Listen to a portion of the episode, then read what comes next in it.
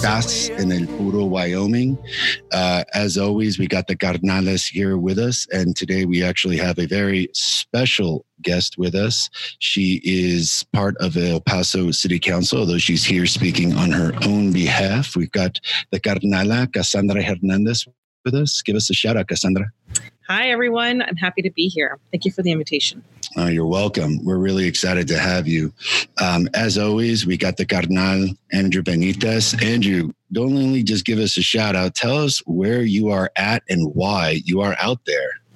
Oh man! Uh, shout out to everybody. Uh, good to be on the uh, on their airwaves again. I am recording actually from uh, Providence, Rhode Island, uh, out from uh, out from Boston. So traveling a bit, um, but we got a lot of great topics and you know talking about home. So I'm looking forward to discussing with y'all. Glad to have you. Glad to have you. As always, a big shout out to our leader, our producer, our our our brother in arms, the host of the Eight Black Hands podcast, our brother podcast. Charles Cole, man, how you doing today? Oh, I'm doing well, man. Thanks for having me. And y'all, y'all are definitely the leaders of this, and I'm one of the co-hosts of Eight Black Hands. I can just hear Ray complaining right now on the podcast, so I'm gonna be very clear. Uh, no, I'm one of the one of the four hosts, and uh, happy to be helping with the production. Um, out on the road right now in Chicago, uh, and and found a place to kind of uh, help produce from there. So uh, shout out to the Dunkin' Donuts and the black ladies that let me stay in here and do a full ass podcast production. They're great. Yo, that was uh, inadvertent ad for Dunkin' Donuts. So shout out apparently to Dunkin' Donuts, uh, Starbucks. Shit, we'll we'll see you later, man. Um, I want to quickly just um, say thank you to all the folks who listened to our first podcast. We really appreciate the support. We appreciate the feedback. Uh, we've taken a lot of that feedback into account. One of the things that I was really adamant about is having guests, and, and particularly our uh, carnales and our Latina sisters and brothers. Um, that could be on the podcast in the future. And we've got ourselves a very strong, um, very intelligent Latino with us. So I'm excited about that. Uh, working on the sound. We hope that the sound comes out better this time around. And what we're really excited about is to shout out the fact that we've got um, our Twitter up and running. You can hit us up at EPW podcast. We've got our Instagram up at the underscore EPW podcast. And then you can hit us up on Gmail at epwpodcast at gmail.com. So what I wanted to do is this episode is is very much an obvious response to recent events that happen in my hometown and where Cassandra and I are currently calling home El Paso, Texas, and of course the the horrific incident that happened 13 hours later in Dayton, Ohio. Uh, with with Andrew, obviously have just left El Paso. We want to discuss this, and we are in fact going to do a very deep dive into this incident that happened into El Paso and express our thoughts. And uh, what we wanted to do is two things. Uh, one, kind of throw out some quick disclaimers uh, as a superintendent and CEO of a nonprofit and public charter school organization. I have a very um, uh, large responsibility to the organization, the school, and the folks here. And we have a programmatic response from the organization. So I want to just quickly say that uh, all comments here on out are really just me, Omar Yanar, the person, and not the superintendent of the El Paso Leadership Academy.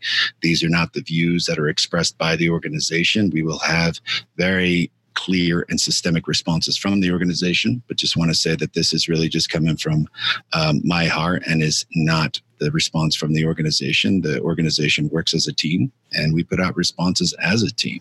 And I, um, I believe in that style of leadership.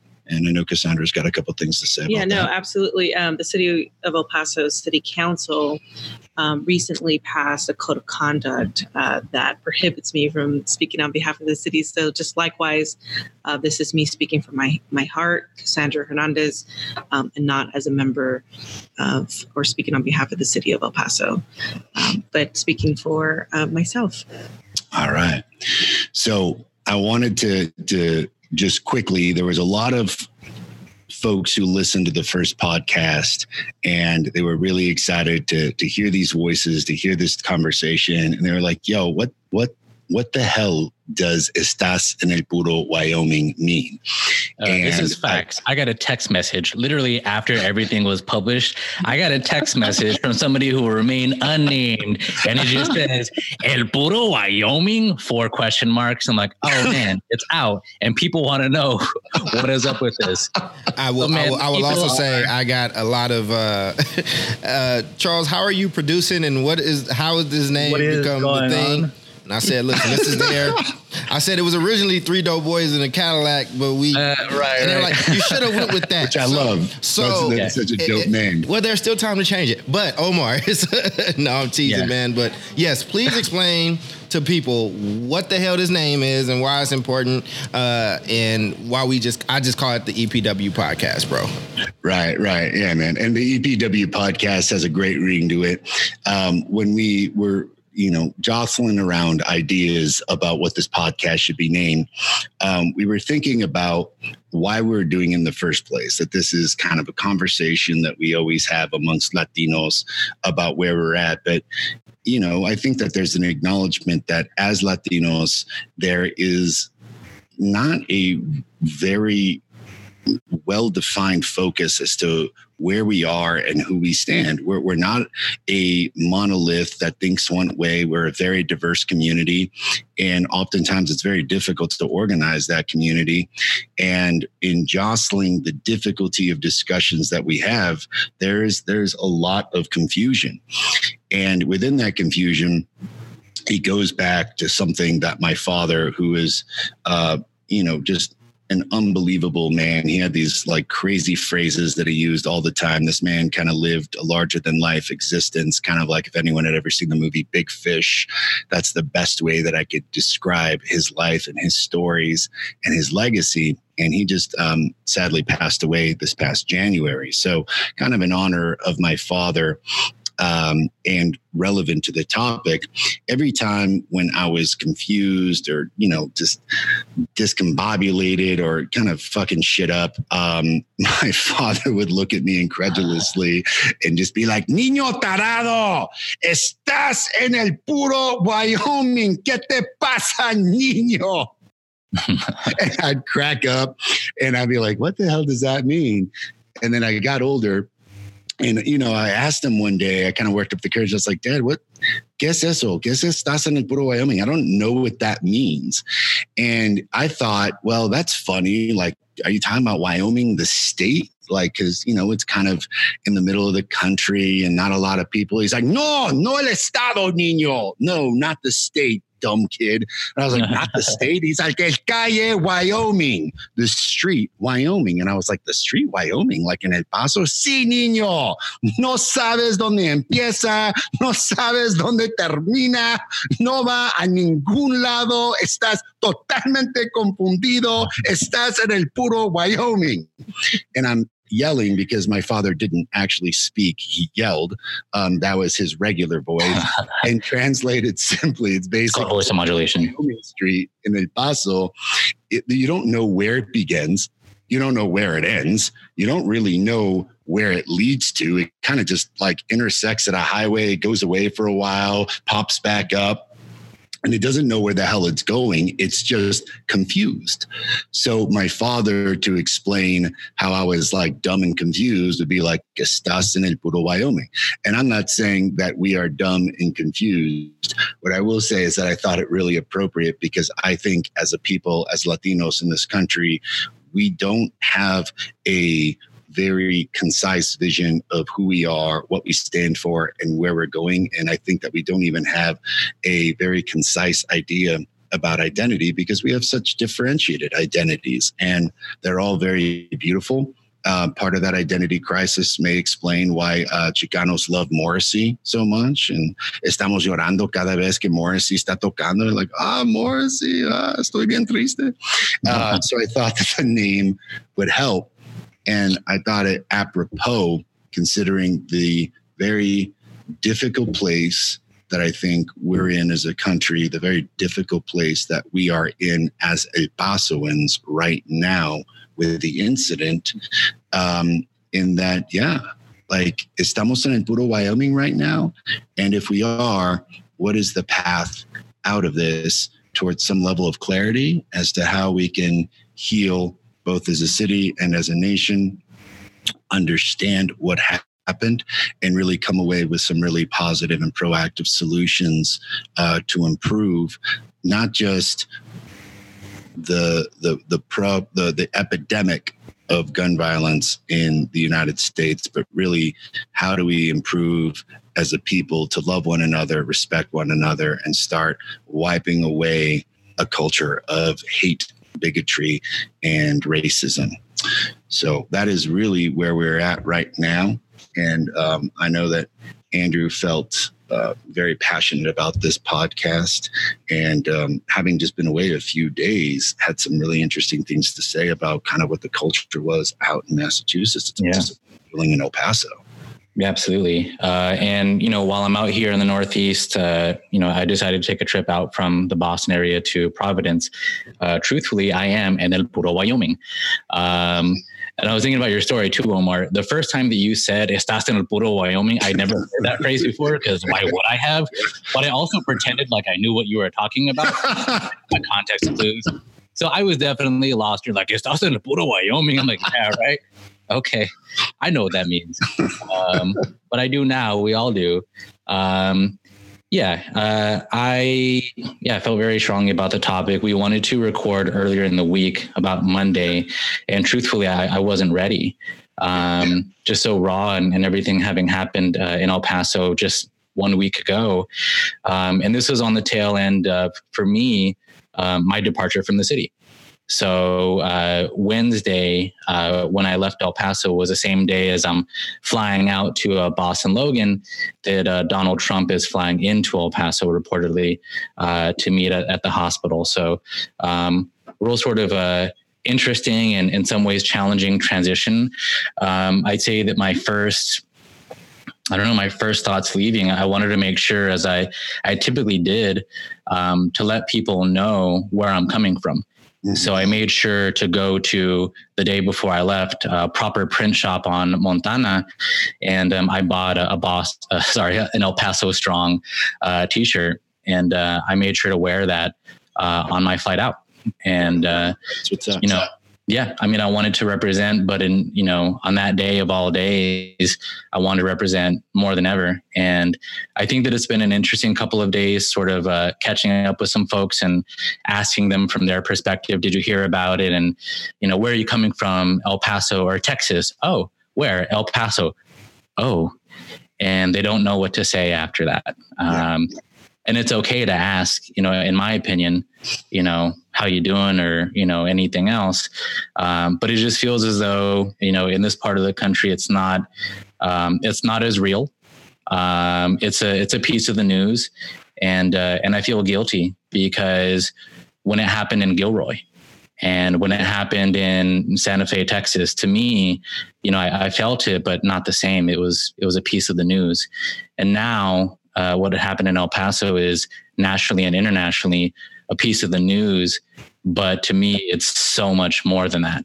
Um, not just being an El Pasoan, but you know, we're going to get into this. You know, let's not forget the documented reason for this mass shooting, not just as an El Pasoan, but as a as a Chicano, Mexican American, as a Latino. You know, anywhere in the country, this should be hitting you hard um, and it still is so you know just a, a preface for me uh, i'm excited to record today um, i think that omar is one of the smartest guys on the planet, and he's the policy guy. So if we're going to talk solutions, um, Omar is the guy who's like the shining Cape Crusader who will come in and talk solutions. Maybe today, um, I just want a little bit of catharsis. So if y'all will bear with me to just to just talk about it with you all, I really appreciate it. Yo, um, I really appreciate you saying that because, you know, I I do jump to solutions um, very quickly. It's just kind of how my mind works. Uh, but yo, this this podcast should also really be about talking through this. Like mm-hmm. this isn't to be clean. Like this is a conversation you know i think charles you know said like yo like this is really just an opportunity to have a conversation about this and hear some voices and have some catharsis. So yeah we'll be talking about some solutions and we'll be talking about maybe what we can do about it. But yeah this is an opportunity for us to get a little sloppy about it maybe get a little emotional about it.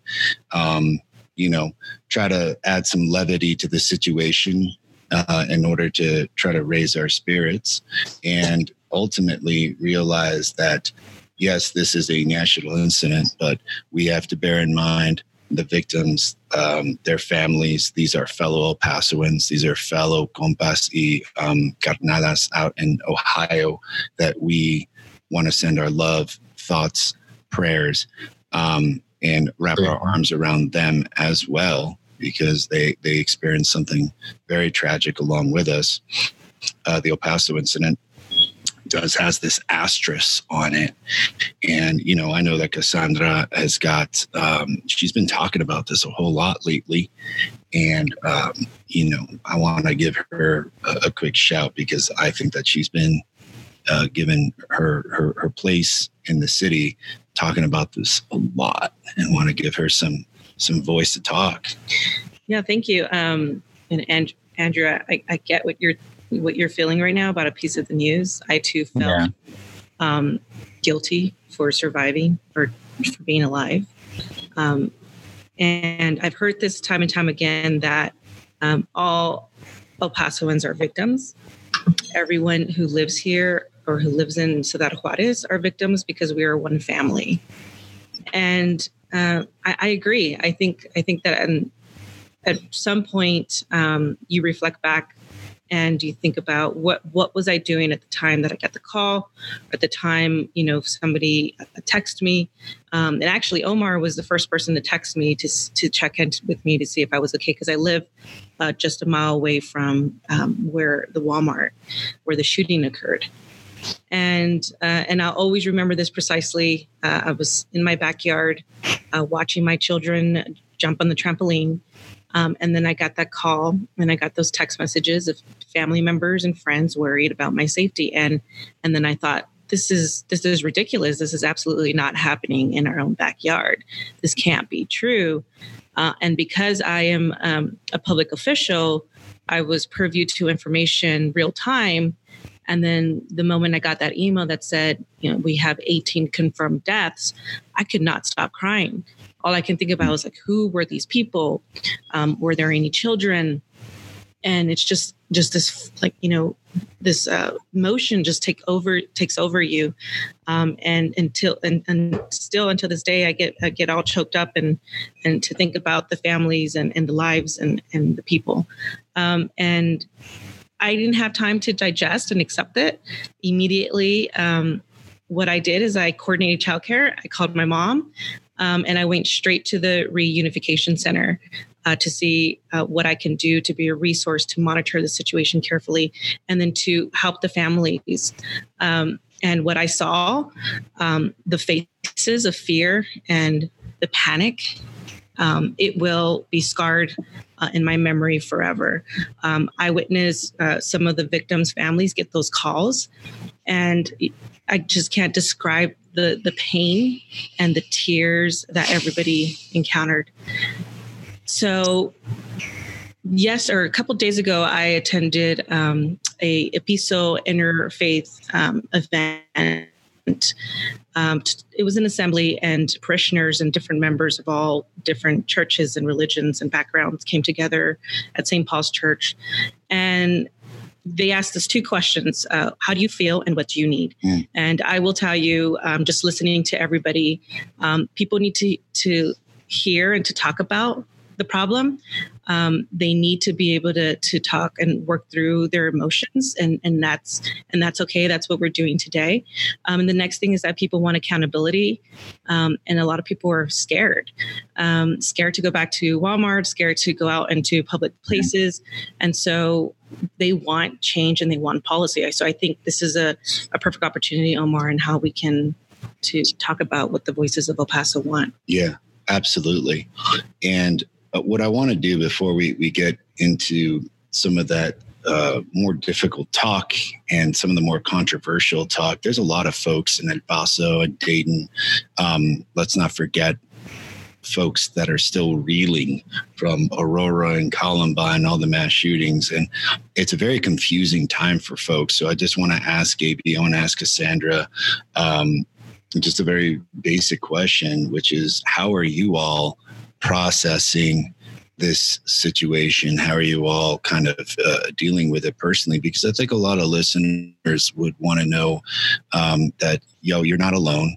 Um, we, we are all going through a very traumatized and difficult process. Um, some folks react very differently, and yo, like emotions aren't wrong. Like, let's not be afraid of our emotions. I think it's how we handle them and how we react to them that I think is important. So, um, I want to I want to pitch this over to Cassandra really quick, and then to AB. How are you all uh, handling this personally? How are you all processing? Um, you know, I'm I'm sad um, and I'm angry, and I I have a, a very different situation because I, I don't have the opportunity to really uh, deal with my emotions because I have, in this role, I have transitioned very quickly into a counselor um, for my constituents. I have received a number of calls and uh, emails and messages on social media.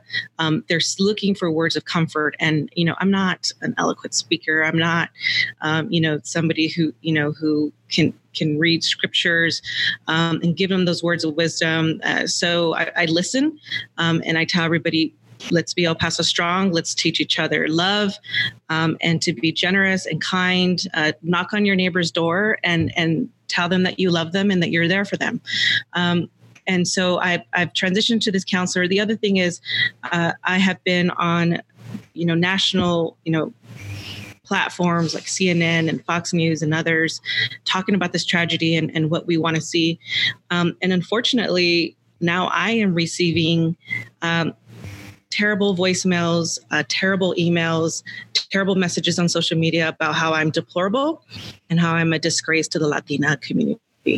And so I am I am dealing with a whole different set of emotions for speaking um, against hate, uh, which is which is unfortunate. And you know I have to be stronger for this community. And um, so I've been I've been trying to deal a lot with those emotions. And so talking about it has been really helpful. Damn. Yeah. And, you know, as we are processing everything and going through this and, and talking about it, yo, this is a controversial subject. And I think that there is going to be uh, some very interesting feedback about this. So, um, you know, before I give up the mic to, to AB and, and let him talk about this, I do want to say, like, we are going to dip into controversy. We're not going to shy away from it. Um, I am going to say um, probably some things that will spark a lot of controversy, but I always say this we should not shy away from conflict. Conflict creates clarity. That clarity creates accountability, and that accountability creates results. It's it's the way that we run the organization. Uh, I think we shy too often away from conflict, but let's let's be honest here about one thing. We were talking about conflict over ideas. Um, it's going to be very easy to start saying very um, hateful things towards people and not only do I want to avoid that, but yo, like when you are giving your comments on our Insta and Twitter and all that, like I know we can't avoid it. Folks are going to say what they want to say, but what we really want to have is a very conflict laden conversation about the ideas that are going to push us forward and not just throw in personal and ad hominem attacks um, against one another, because I think that has actually caused some of this problem and that's part of the way that i'm processing is how do we uh, work together towards a common solution here instead of playing the blame game. So ab brother how you feeling? How are you processing all this? Yeah it, it's good to hear. Thank you cassandra for for sharing all that because um, we never know what somebody else is going through.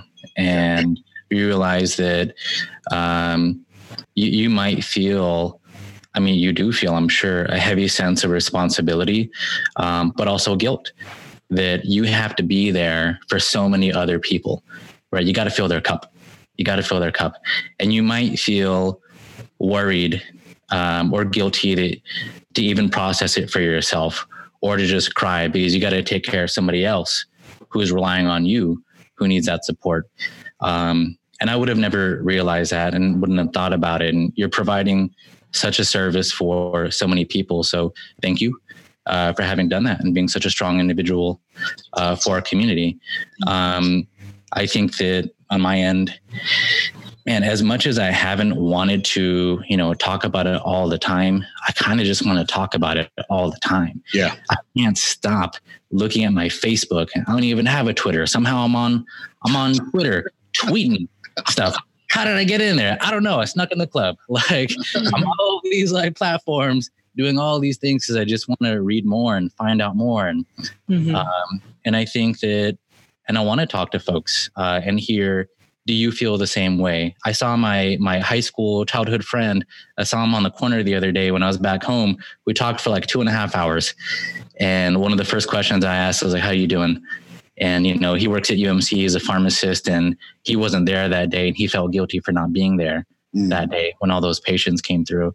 Um, so really it's been um, a lot of reading that, you know, um, and I, have looked online, I've looked for ways to process these sorts of events. And some of the advice that I've seen from um, psychologists throughout the country is to take yourself away from that. Maybe give yourself a break uh, from the CNN and, and whatnot. I probably need to tell my mom to do that too.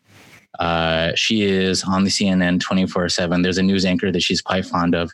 She's real excited that he's in town. Uh, real excited.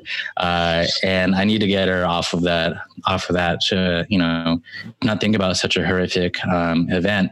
Part of it too, I mean, for, for me, you know, I remember like when 9 11 happened, I was a big fan of Saturday Night Live. And uh, on that day, the next Saturday after the event, um, they asked at the beginning of the episode, "Is it okay to be funny?" Mm-hmm. Right? Do you remember Omar? Do you remember Lorne Michaels' response? Of course, absolutely. Yeah. And you know, just from what I remember, it's that uh, comedy is catharsis, and comedy brings us together, and laughter is is one hell of a medicine. And you know, I was just telling this to Charles but my man uh, Keenen Ivory Wayans, who I think is one of the most genius um, comedians, producers, writers uh, of of all time. You know, if, if y'all don't know who Keenen Ivory Wayans is, he created um, In Living Color. I mean, we have all the the Wayans spinoff shows to thank to Keenen Ivory, and he said, you know, in the face of tragedy in our communities, satire and comedy is is not just cathartic but like what choice do we have? Like we can either look at this situation and try to use satire as a way of healing and using comedy as a vehicle to bring up very difficult subjects. Uh, but it's also something that makes a lot of this stuff very palpable. And you know i think Lorne michaels was saying something very similar right? Yeah, absolutely. Um, the idea, I think his his short, his curt response was, uh, "Lorne, can we be funny?" And he says, why start now? Uh, and so they got the show on the road. And, you know, on the day that it happened, um, I was conflicted. I, I, had a going away party scheduled for that day. And I got text messages coming in after we figured out what was going on and people asking me, Drew, is this happening? Are you still wanting to do this? And the, the real answer was, I didn't know. I didn't know if people felt like it was the right time to celebrate anything. I don't know if I felt it was the right time. Um, and I made the decision to, Omar was so gracious in, hosting us um, at his home because some folks just didn't feel comfortable even going out, not even leaving the house. So having people around, and I think by the end of that evening, um, we, we, definitely touched on the subject, but we spent a couple of hours um, mostly not talking about it. And yeah. we smiled and, and we laughed. And, um, you know, it was a welcome reprieve because for the previous, you know, eight plus hours, um, I just at the end of it had felt um, exhausted uh, from you know, crying and, and thinking about just thinking about it um, so hard. Um, so I think that having experiences like this, uh, and also, you know, just trying to cheer um, cheer each other up about it. Um, Absolutely. I mean, it. No. And I don't think that there's a right answer in terms of how we process a, a very traumatizing and difficult moment. You know I, I hear things like i'm heartbroken. I hear things like i'm, I'm traumatized. Um, i'm confused. These you know there's no right or wrong here. These are all things that are totally okay and totally appropriate. And to our listeners like if you don't know how to react if you don't know what to do like you're not alone.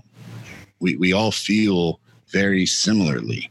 Um, and it, you know and some of us have very different ways of showing grief. Some of us want to you know face it head on and start talking about solutions. Some of us want to um, you know laugh and and and try to cut some jokes because it eases the tension a bit and makes things a little bit easier to process. Some of us um, you know, I'm God, man, the El Paso community is unbelievable. When I was out there, I couldn't go donate blood because they told me like, hey, like too many line's too long mm-hmm. beat it yeah. um i'll come back and i was like all right and i went back and they're like yo we're still mm-hmm. over capacity so i'm gonna head back next week um which just demonstrates the unbelievable charity and thoughtfulness of this community and um, you know, folks donating all across the country, across the world. El Pasoans really stepping up and supporting each other uh, because I think it's you know, and we'll we'll dip into this controversy. And I kind of want Cassandra to chime in because she's seen so much about this. But you know, the one thing that Pasoans are are the most confused about is like this this wasn't us. This yeah. was not an El Pasoan who came in here and did this. We would never do this to ourselves. This is a happy, sunshiny, Sun City community. I was joking about it with with an Uber driver yesterday coming back home from Austin so that we can run this podcast. And she's like, Yeah, you know, that just doesn't sound like El Paso And I was like, Yeah, like whether it's the sun or the mm-hmm. lithium in the water, supposedly, like I don't know what it is. We're a happy people. And you know, like someone decided to introduce uh, hate, racism, and violence into our community. So, absolutely, we're confused, but you will see that it's not just a moniker of El Paso Strong, like we are symbolized by this beautiful star um, on our mountain. We have a beautifully lit star. If you haven't seen it, um, you can Google image El Paso, and one of the first images you're going to see is this brightly lit, beautiful star that lights up every night on the mountain. It's actually in our school's logo.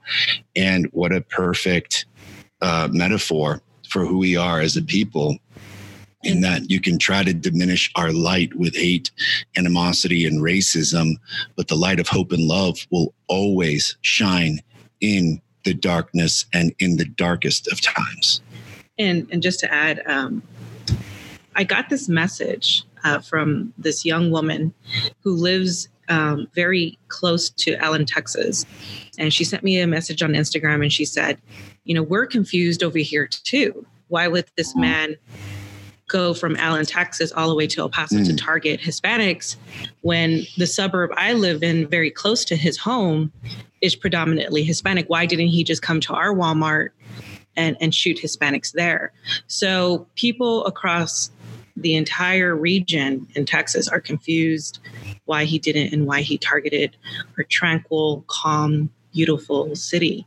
Um, and I think that's a question um, that that it's it's okay to ask, um, but it, it gave me so much um, guilt and and I felt so so sorry um, that she felt um, guilty for still being alive Mm. and El Pasoans for being dead.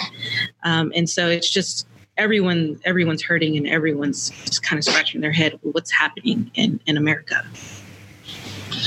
and as people you know try to make sense of that that's that's a good segue um, i want to say something and dip into the controversy and really kind of say what's what's at our heart here as we start dipping into some some of the the more difficult conversational pieces here um, like you andrew man I, I jumped on twitter i jumped on facebook i jumped on insta you know Yeah.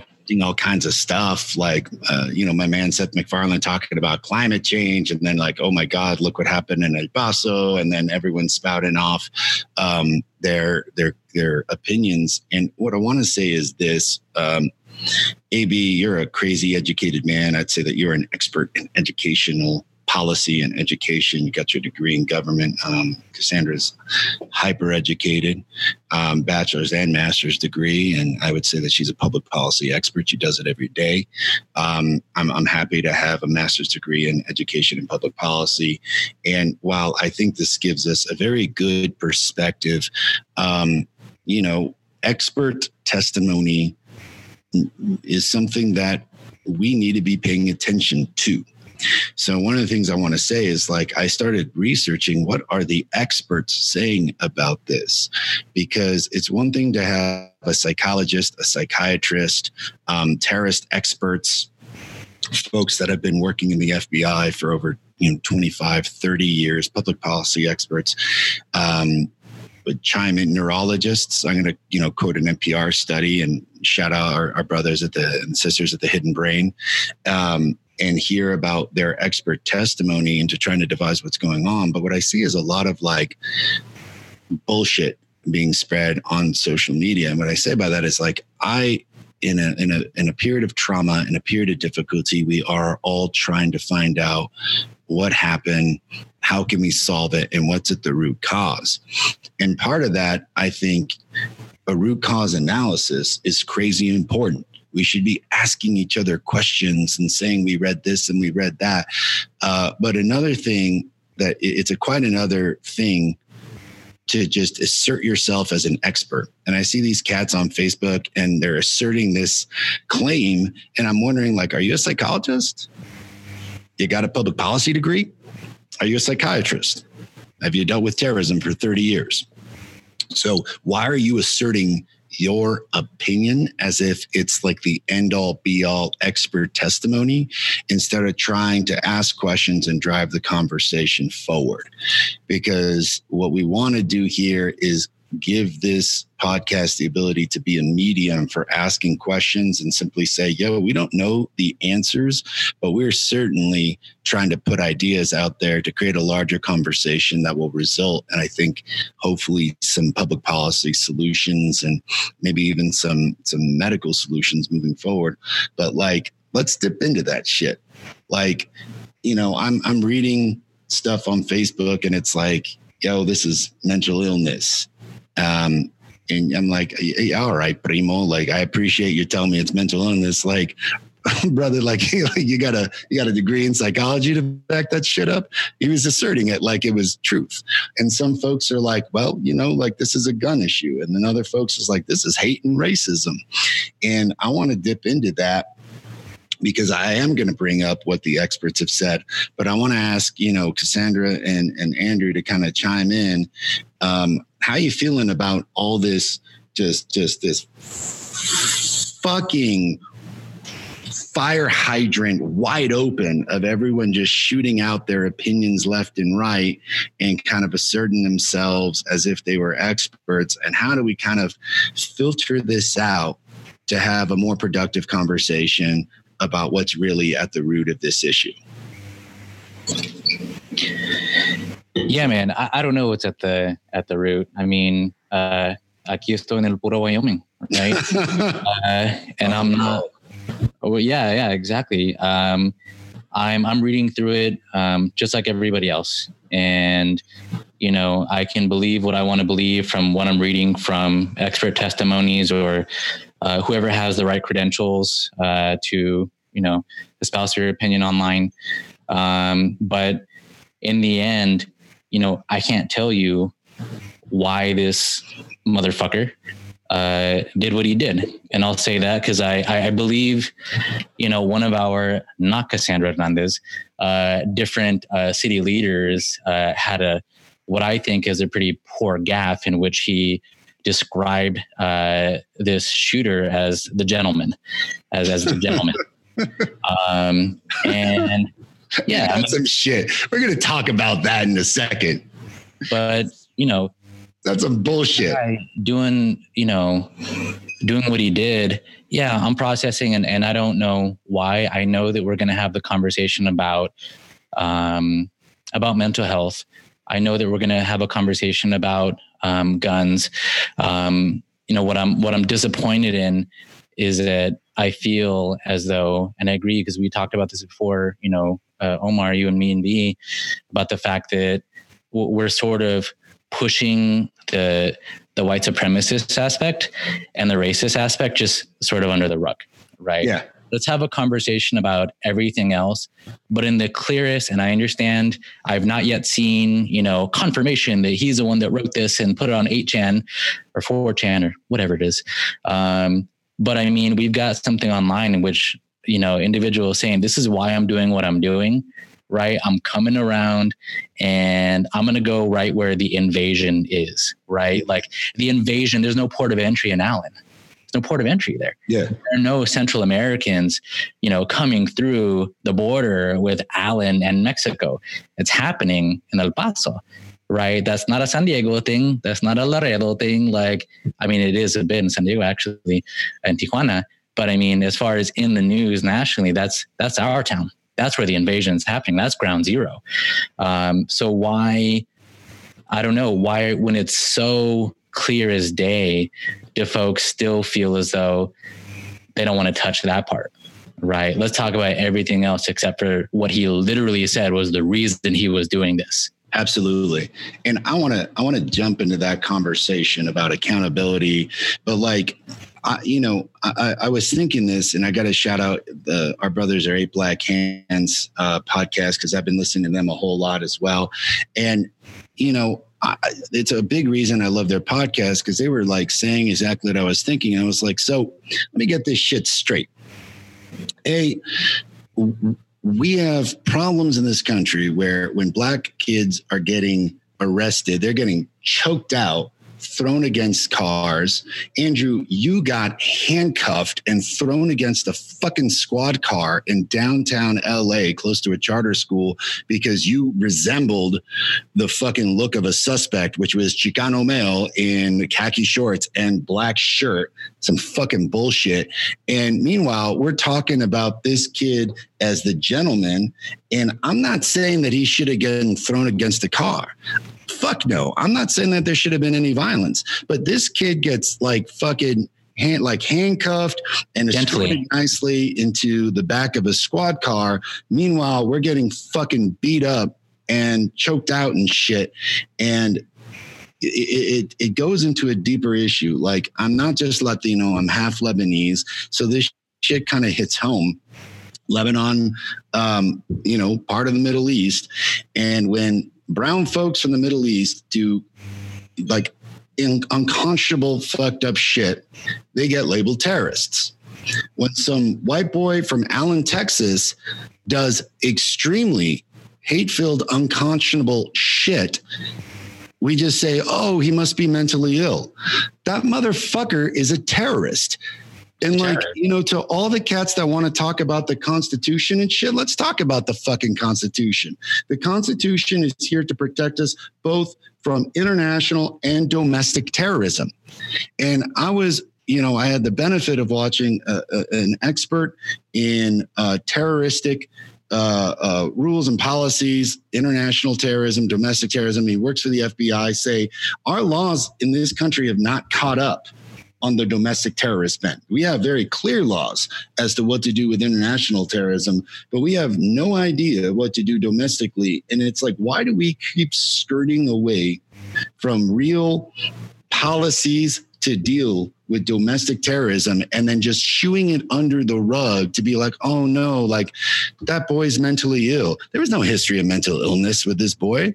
The majority of these shooters, white men, in the past several years have not had any history of mental illness. So I am really conscientious about diving into this discussion and hearing Cassandra's um, thoughts on the fact that they came specifically to our hometown and to our border because this is ground zero for immigration and for what's going on with with the immigrants. But like i want to call that out and just simply say we have a problem of pushing that shit under the rug and like this podcast will not allow for that and we're going to talk about it. Yeah no i mean he specifically in his manifesto um, he specifically said uh, that he was going to that he felt compelled to address the Hispanic invasion, uh, and that and that should concern every Latino in this nation. Um, but El Paso is such a tight knit and friendly community. It's it's going to take some time. We're we're still healing. Uh, some are mourning, um, and then we will fight. Um, because that's what our city does. We are El Paso strong, and, and we will fight, and you will see that all of our public officials, elected officials, most um, have uh, diverted um, a lot of the blame to the federal government and to the Trump administration. And, and uh, I've hear a variety of things, um, but to blame mental illness um, is not acceptable because racism and hatred is not a form of mental illness. In fact, those who are mental ill are more likely to be victims. And um, kind of going back to uh, my educational degree and the basic question on formulating a policy or even starting to identify a new policy is that you have to identify the problem. And we have not identified the problems. Our leaders are blaming issues and are not clearly identifying the problems. And uh, President Trump sent said that it was mental illness. So if he if he really believes that mental illness is the problem, then why defund programs and, and remove money for mental illness. Um, and and take away dollars and, and put it elsewhere. Uh, so it's it's a little um, hypocritical. Um, I'm not I'm not happy with what I'm hearing, um, but what I do know is that Trump is not helping. Uh, he's he's dehumanizing Mexicans, Latinos, and immigrants. Um, he talks about it. And today on NPR, I heard that over 2,000 times um, he spoke about a Hispanic invasion um, on his Facebook through, throughout, throughout his presidential campaign. And so he is part of the problem. And it is political, it is weaponized political rhetoric. And now people feel that they have to be compelled enough to to stop uh, Hispanic invasion by killing Latinos. I mean, it makes me very angry. But but we need to talk about what is what is the solution? Is it access to guns? Um, I would say that uh, weapons of war do not belong in your grocery stores. They do not belong in your neighborhoods. Um, if you're going to go hunting, you don't need an assault rifle or an AR um, 15 or an AK 47 uh, you need a rifle. So, access to um, weapons of war should be banned. Um, and so, things like that are that's what I've been thinking about. That's what I've been hearing from constituents. Um, nationwide, people want to have that. Um, not sure why President Trump has not brought forward policy that's going to reduce gun violence. Yeah. And I, I want to bring that up and, and, bring AB into the conversation.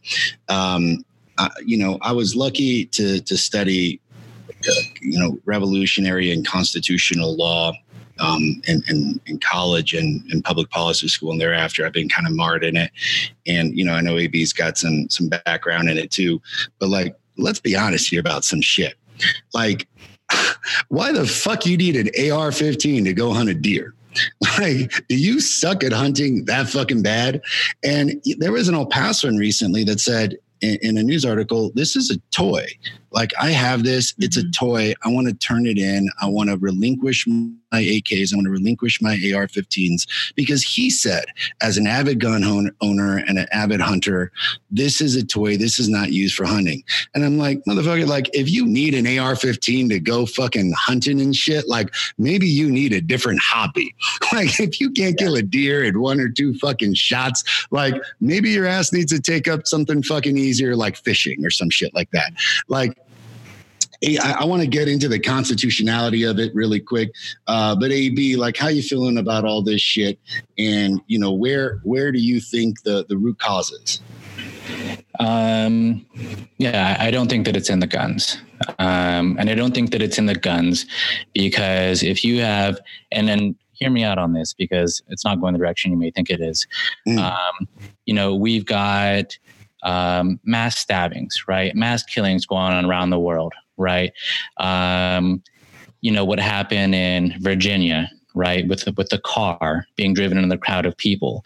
Um, anything can be used as a weapon to dehumanize, uh, to kill, and to disempower. And I think that the the gun is, uh, or the access to guns is a huge part of um, lessening the effects.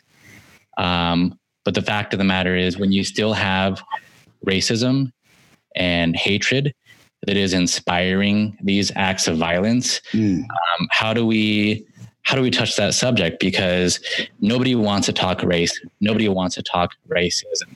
Mm.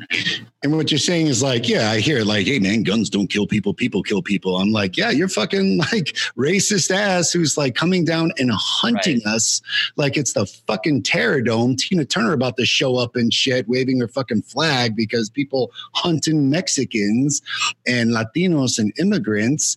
Yeah, people are killing people. Yeah, and a lot of it is inspired by race.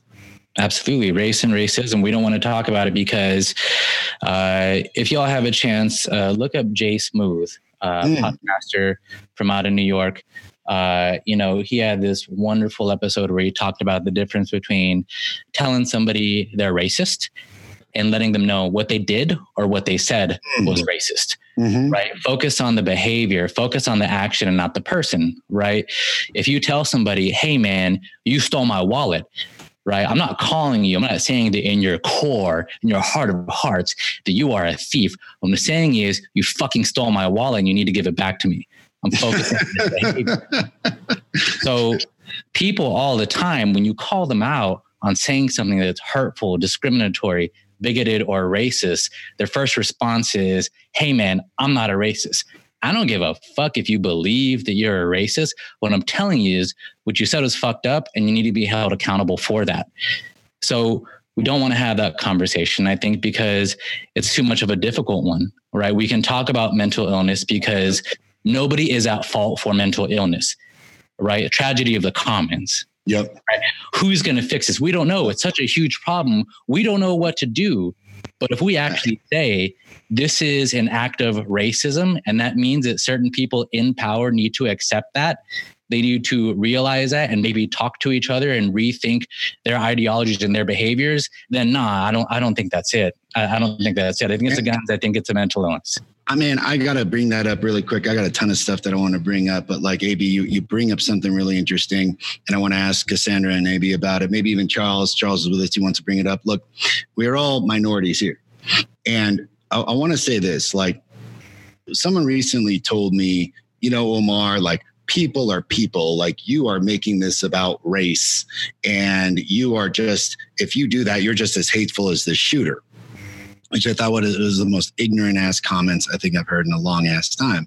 But my comment to this is that like we want this country to have that ideology. We want people to be people.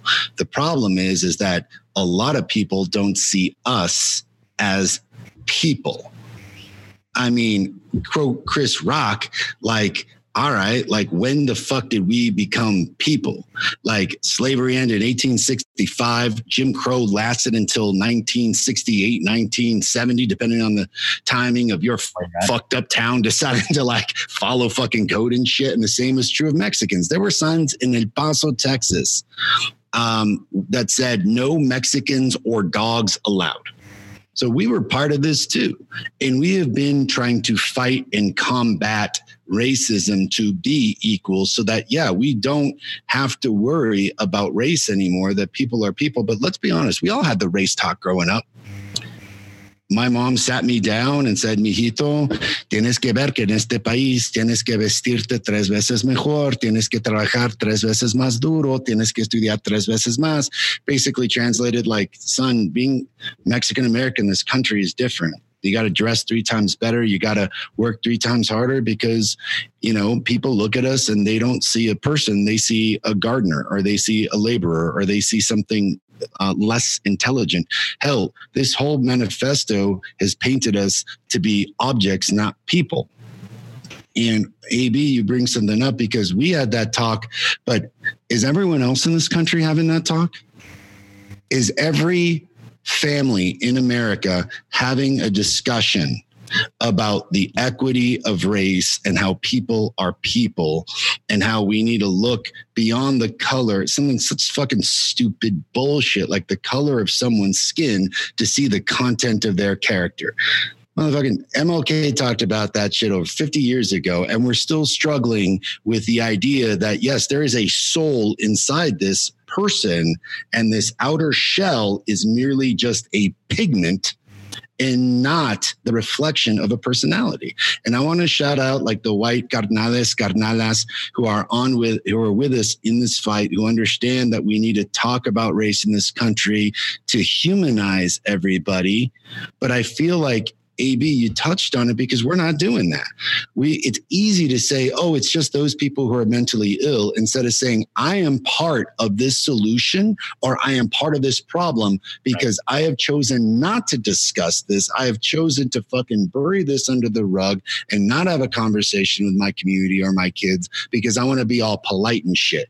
And yo, it is fucking time to stop being polite and shit and having these conversations in these communities because we need to start humanizing one another instead of allowing race to be a fixture of our personalities. Agreed. I mean, thank you for also making it clear. You know, thank you to anybody um, who is an ally, right, uh, in this struggle. Um, I, I thought about those people who know, you, you support whoever you support, right?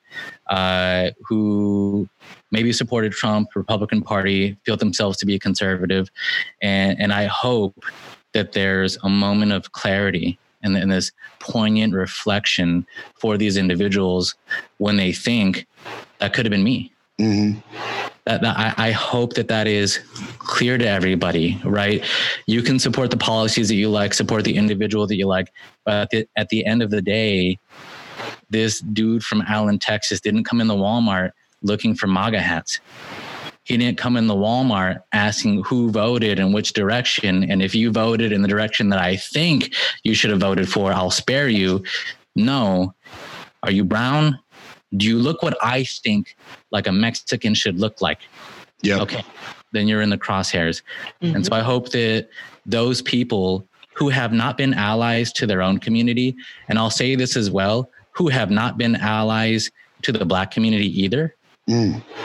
Those same people, Mexicanos, Latinos, Hispanics, who have shied away or pushed under the rug Black Lives Matter because, you know, I'm all right. I'm close enough. I'm close to whiteness. I'm doing okay. I hope that they feel it now. And I hope that they themselves will appreciate the allies from the other side and will then be allies to others as well who are part of this struggle.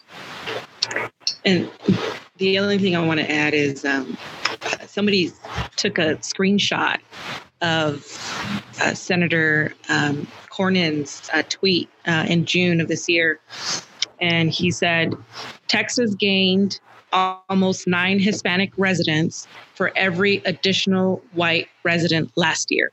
That's a tweet from our US senator talking about race and about how there are more Hispanics in Texas. What is was it, what does that mean? I don't know. We can connect the dots. Um, but a question was asked to me is are you concerned after Trump's visit that El Paso will be attacked like Dayton, Ohio? Mm. How he attacked leaders there. And I said, um, no, I'm not concerned. I wouldn't be surprised. Um, but rather, I would like for him to honor and to recognize our American El Paso heroes like Christopher Grant, um, who uh, was throwing bottles at the shooter so that a newborn wouldn't be shot, killed. Um, and like um, Mr. Oakley, um, Glendon Oakley, who was carrying children to safety, African American ser- Army servicemen. Um, and those are the people that we should be honoring and elevating. Um, regardless of their race, because they are American heroes. And uh, I was happy to see that uh, President Trump did recognize them, did honor them. Um, but you know, was it his was was it his request? I don't I don't know. I can't answer that. Um, but it's it's a discussion that everyone is having. Um, they're talking about Hispanics um, in a way I've never seen before, and I, I, think you're I think you're right um, that uh, we need to have that dialogue. We need to have that discussion um, because now uh, Hispanics uh, fear to live in their own skin, and they feel that they are targets, um, which is which is unacceptable for this nation. Hell yeah. And, you know, here's what I want to say people are like, Trump is inciting this. And people are like, that's bullshit. Let me, let me say two things on the subject. There is a recent study done.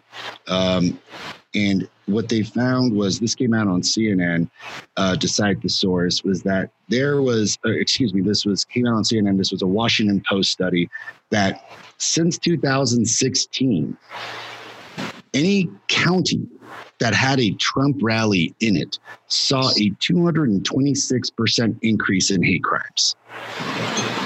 You're trying to tell me, like, this isn't our president, but we have hardline facts from police data to demonstrate that once this guy comes into your town, there is a exponential increase in hate crime. That is fact.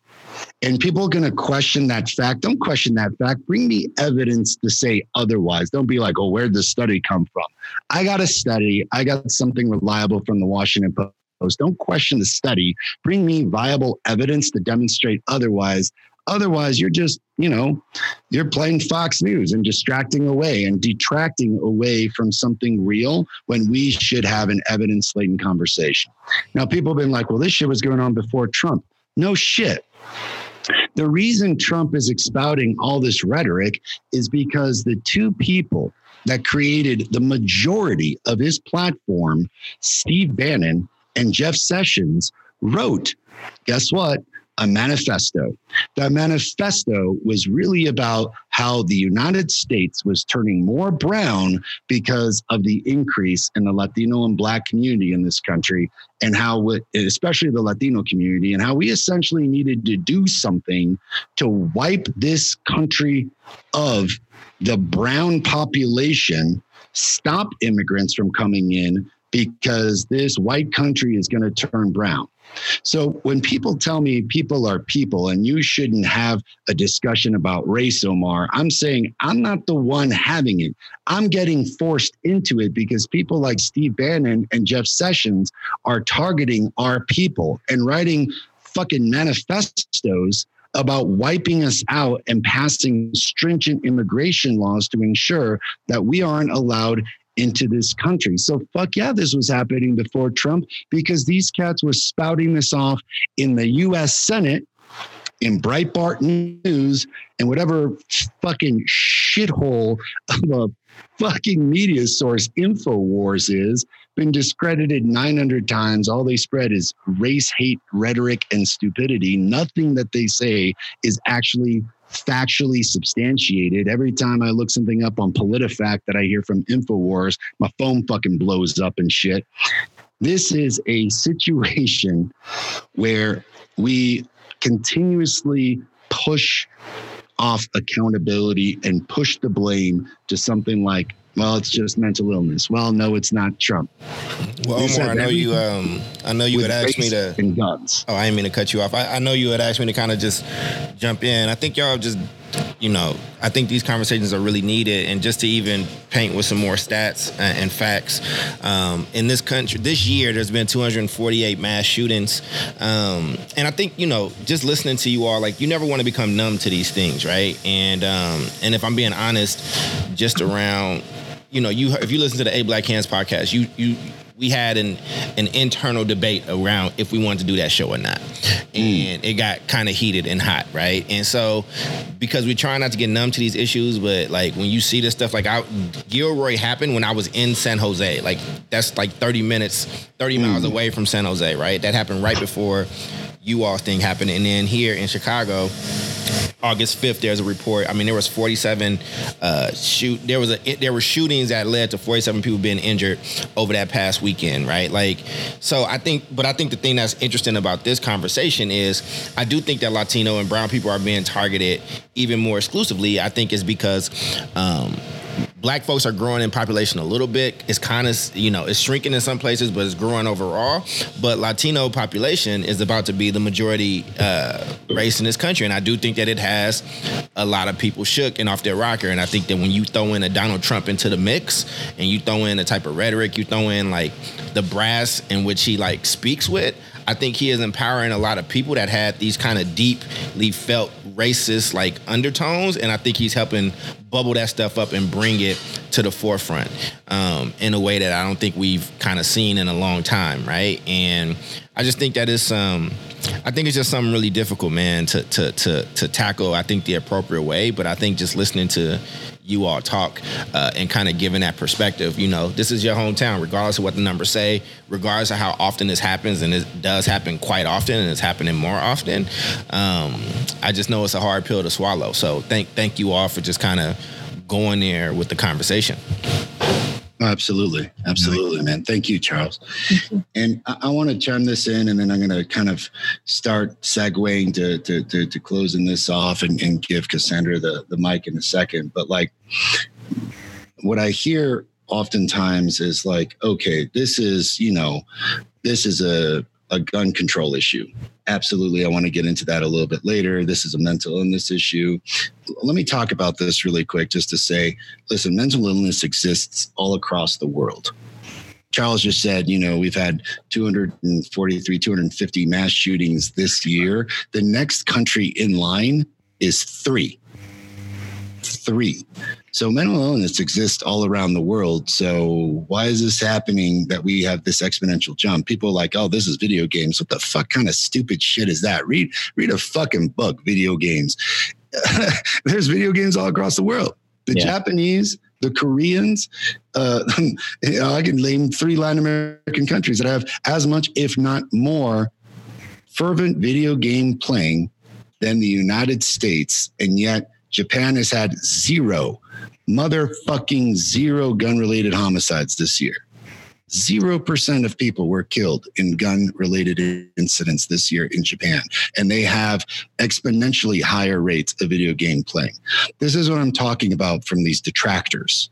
They are detracting us away by saying mental illness, which is an issue and needs to be addressed. They're detracting with video games. And I'm saying this is a fucking gun issue that is coupled with race and hatred. Because look, man, I will discuss this in closing, but if you are, if you got hate in your heart and you want to let it out, why do you need a, a fucking hundred bullet magazine to fucking go and let it out? You know what I'm saying? Like there is no need for hand, excuse me, for guns to have a hundred bullet capabilities. Like, yes, I'm not trying to take away anyone's gun in this country. Like you want to own a gun, you want to own a rifle, like that's your thing. But like you got to explain to me why the fuck anyone needs a AK-47 and AR-15. Like Cassandra said, these mechanisms of war with a hundred bullet cal- uh, hundred bullet count magazines, and then tell me, oh, this isn't a gun issue. And then people telling me, look, if I had a gun, I'd go in there. And I'm like, what the fuck? What are you like, quick draw McGraw? Motherfucker, you Jesse James, you're the quickest draw in the West. You trying to tell me that when someone walks into a Walmart with an AK 47 and you're not expecting that shit, that you're a quick draw and that you're going to start like firing off because this is the Old West? Also, B, I don't give a fuck if you go play um, paintball every weekend. Do you have training? Are you well equipped to get into a gunfight? Is this 1888? You're trying to tell me that because you go to the gun range every day, you are an expert in gunfights? Look at Dayton. We had experts in gunfighting there, well equipped. They responded within a minute, one minute, and they were able to take that person down, but they still were able to kill nine people. And then you're trying to tell me if I had a gun, I would have bullshit. Those people were well trained, had guns, and still nine lives were lost. Don't sit here and tell me this isn't a fucking gun issue. I agree. And in Texas, uh, being um, a state with the weakest laws, um, you can go into your university and community college and carry a weapon. Um, I get I have been seeing reports all across El Paso, uh, people just hysteric when they see historical when they see guns. I'm getting calls now about uh, one of my constituents at a restaurant seeing somebody with a gun and everybody starts to run. Um, people are afraid of guns and people don't understand what the law is, especially here in Texas, being with the weakest laws. Um, and so we've asked uh, for briefings and, and trying to get uh, people um, in El Paso to feel safe and, and, and so they know what their rights are when it comes to, to gun laws because it is different in every city and in every state. And it's unfortunate because this is one of those things that needs to be highly regulated by the federal government. And if not, there has to be some kind of consistency so people understand what the law is. And I, I do agree, um, not uh, trying to address um, gun violence um, is the same thing as as doing nothing. And so the alternative is nothing, and that's not working. There there have been more mass shootings this year than days alone in the in the year. Um, that is unheard of. There are other countries that are warning to, a tourist from coming to the United States because there is a, a tendency for mass shootings. I mean, this is this is the America that we live in. I mean. Uh, it's not just mental illness, it's not just gun access, it's not just hate and racism, it's everything combined. Um, and your, our commander in chief has to do more to make us feel safe. And it is his responsibility not only to apologize to the Latino community for dehumanizing us, but also to show in good faith and good effort that they're going to come to the table and bring some meaningful laws into place. And, and now, and not wait anymore until there's another death um, and there's another domestic terrorism event. Well said. So we're gonna. Uh, there's a lot to unpack here. Um, in subsequent shows, y'all, we will kind of continue unpacking what this means for the Latino community. Um, give a couple updates here and there about what's going on and, and talk about it a little bit. But remember, like, this is an educational podcast we want these conversations to happen in the home. We want this to be kind of the education of the home, the education of the dinner party, because education doesn't just have to ha- happen in a school. Education is really about sharing thoughts with one another in a better attempt to find um, really great solutions and, and move them forward, and to just simply educate oneself um, to light that spark. So I want to um, give AB Cassandra. I've got some closing thoughts of my own, but I want to kind of close this out and give the mic over to, to AB. Um, any final or parting thoughts? Absolutely. Um, just first off, thank you to the, the, two of you and Cassandra for for joining us um, on such short notice um, for the recording. Um, I think that I, I just appreciate you all and not from my like recording, but this is AB coming out. I, I appreciate you all so much, um, just for getting on the line. Uh, it, it's it's lonely, uh, and I think that it helps to uh, connect in this way to talk about these things. Um, we've talked about a number of issues from you know what is the root cause from you know the gun violence to the mental illness to um, the racism and, and so on and so forth. And I think that at this time, you know, like I said, experts are out there. Um, I don't have a solution to to give you all today, um, but I just want to make sure that to those out there listening to continue to um, look out for one another and take care of one another. Um, people like Cassandra who are leading the way and they're more than likely, Cassandra, caring for others in a way that you're leaving yourself last. Um, and this is what I would expect. Um, I, am out of the school setting now. Um, if I was with my school, with school starting on Monday, everybody else comes first. And Omar's in that setting. And he's got an entire organization of people of teachers of administrators of students who are looking to him uh, to provide a sense of calm and confidence um, and relief. And so i think that in times like these um, i hope that we can continue these conversations. And my only advice for folks right now is to talk to one another to reiterate that it's okay to not be okay mm-hmm. and to talk about um, these issues and wherever that may be, wherever stage of grief, mourning, solution finding, or loss that people um, may be at. Um, but I'm so appreciative that we were able to have this conversation, and I hope that we can continue to have these conversations because they are cathartic. Cathartic, um, they are therapeutic, and they help us to to move forward in a positive way. So, thank you to the both of you. Thank you for Charles as well. That's what's up.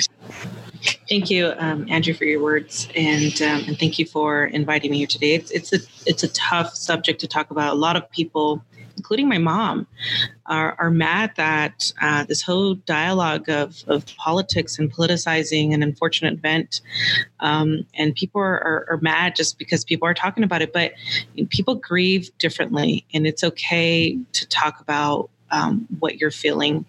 And uh, this week we hosted, um, we were planning a block party. We've been planning it for months, and uh, I was going to cancel it. Like you know, your your party that you all talked about earlier, and uh, we decided not to. Yeah. And we thought it's now more than ever that we need to come together as a community, even if it's just for a couple of hours. We need to teach uh, kindness and have human dignity and be generous and love each other and just all of those good things and just kind of enjoy your neighbors right just just live in the moment and not let fear control your life but a lot of people are living in fear and even to a certain yeah. extent i don't want to go shopping for my kids uh, to get their back to school stuff i mean i'm, I'm doing some online shopping which i adamantly hate um, but we all have to be um, courageous and strong for our city in different ways that you would have never expected. And uh, there's a young sixth grader, an, an El Pasoan, um, who started a random act of kindness and to kind of get over uh, the, it's the way he's grieving. And he's asking everybody to do 22 random acts of kindness uh, to, to remember and to honor uh, those who have lost their lives. And so I would encourage everyone listening um, to do something nice. Um, I've got three uh, random acts of kindness. I'm, I'm, working on the others. Uh, you know, buying a Starbucks for the people behind me, um, buying people's coffee at my community meeting. Um, so just little things. Uh, being here today for for you, Omar, and yes. the podcast. Um, so so say yes. Uh, do good things for your neighbors. Uh, knock on your neighbor's door. Ask them if they're okay. Let them know that they're loved. Um, and so and just be strong and, and stay strong. And if there's anything I can do, please let me know. That's awesome. Thank you so much. So I got a couple parting thoughts here. Um, you know, I want to echo the love and sentiment, but I want to make sure that I talk a little bit about accountability. Um, I was I'm very lucky to to have a, a bit of a background in, in constitutional law and, and, colonial revolutionary government. And what I hear a lot of these days is the Second Amendment and the Second Amendment.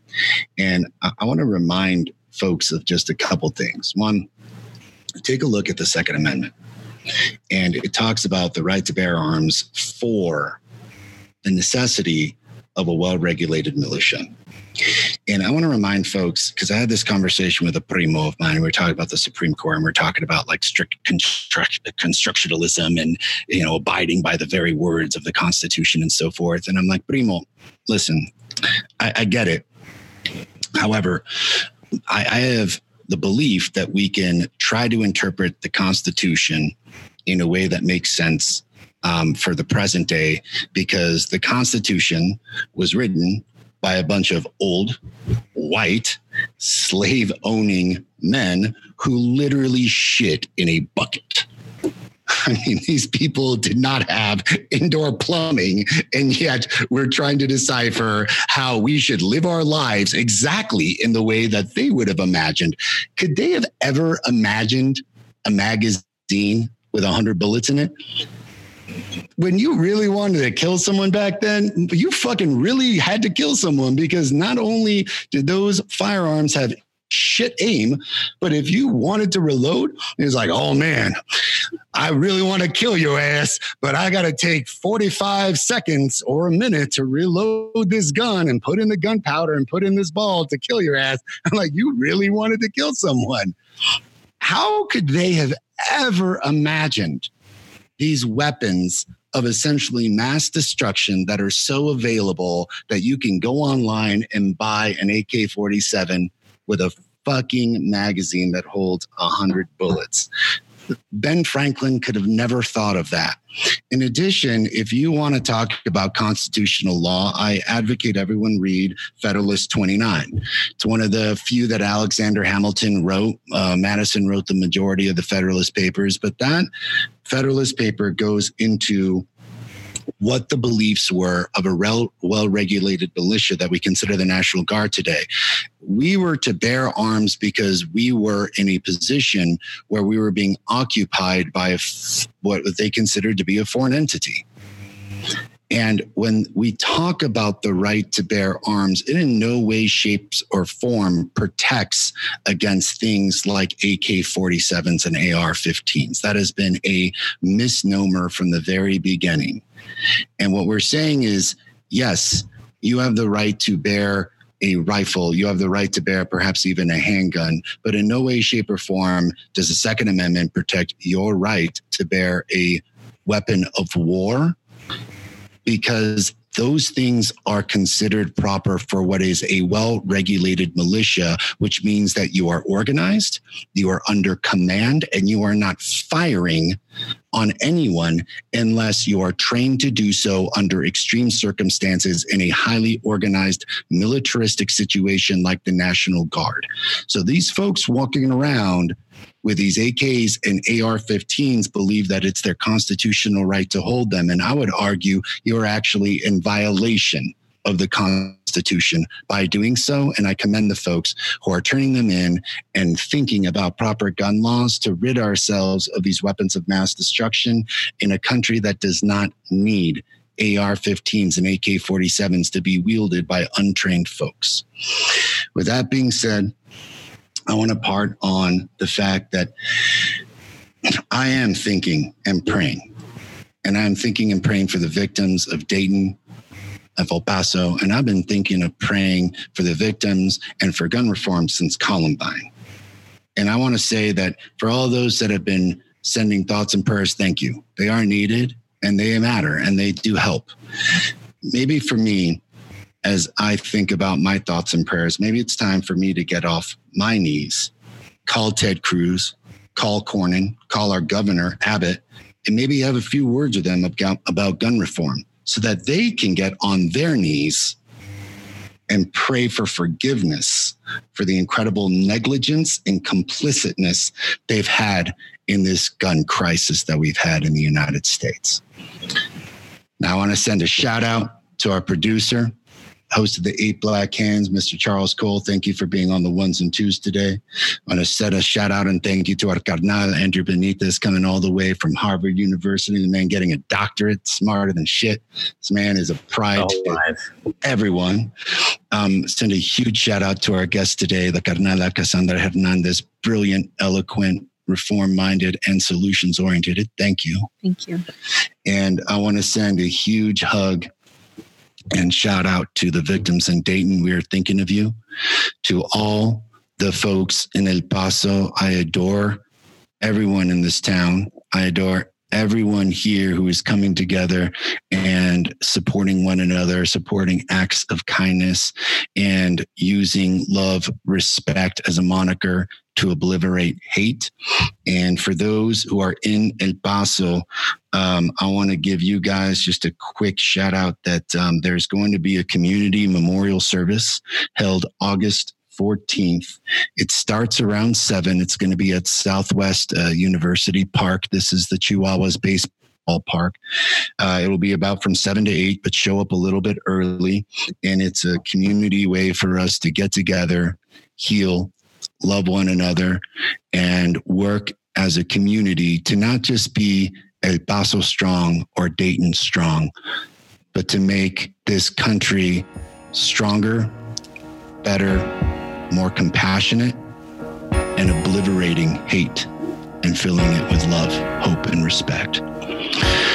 You can get a hold of us on our handles, the EPW uh, E underscore EPW Podcast on Instagram, EPW Podcast at gmail.com and at EPW Podcast on Twitter. We want to hear from you. Uh, we send you our love. Buenas noches. Muchísimas gracias. Y nos vemos hasta la próxima. Thank you.